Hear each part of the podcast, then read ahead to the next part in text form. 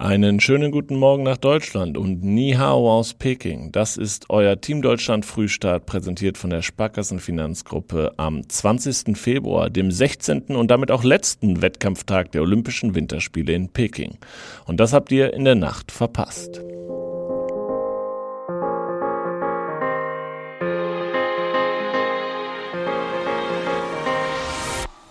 Bob Fahnenträger Francesco Friedrich hat mit dem Triumph im olympischen Viererrennen das historische Golddouble perfekt gemacht.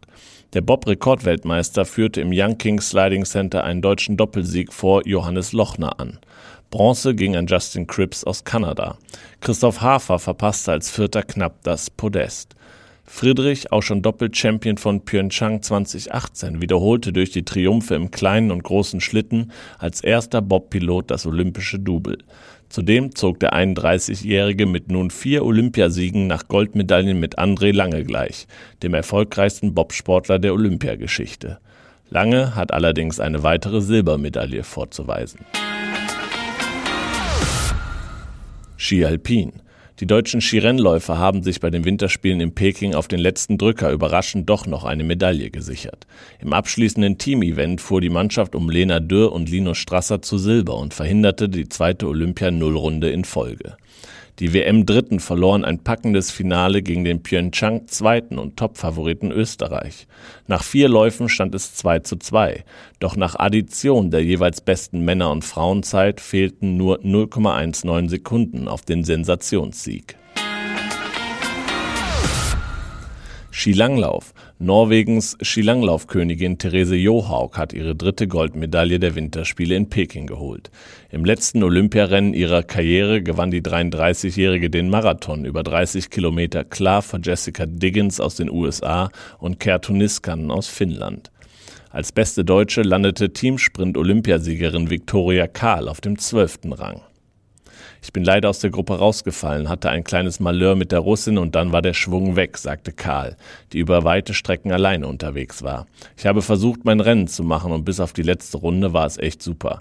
Dann kam der Wind auf, aber alles in allem war es eine mega geile Olympiade, sagte Karl zum Abschluss. Und das war's mit den Wettkämpfen hier bei den Olympischen Winterspielen in Peking. Es steht nur noch die Abschlussfeier äh, auf dem Programm und die startet 13 Uhr deutscher Zeit. Die deutsche Fahne wird dann Doppel-Olympiasieger und Bob-Anschieber Thorsten Mages tragen. Und das war's dann auch mit dem Frühstart hier von den Spielen. Aber natürlich geht es beim Team Deutschland Podcast weiter. Und zwar in den kommenden Wochen mit unserem Spezial Mehr als Gold, Silber und Bronze, wo wir mit unseren Athletinnen und Athleten über die ganz besonderen Momente hier bei den Olympischen Winterspielen in Peking sprechen.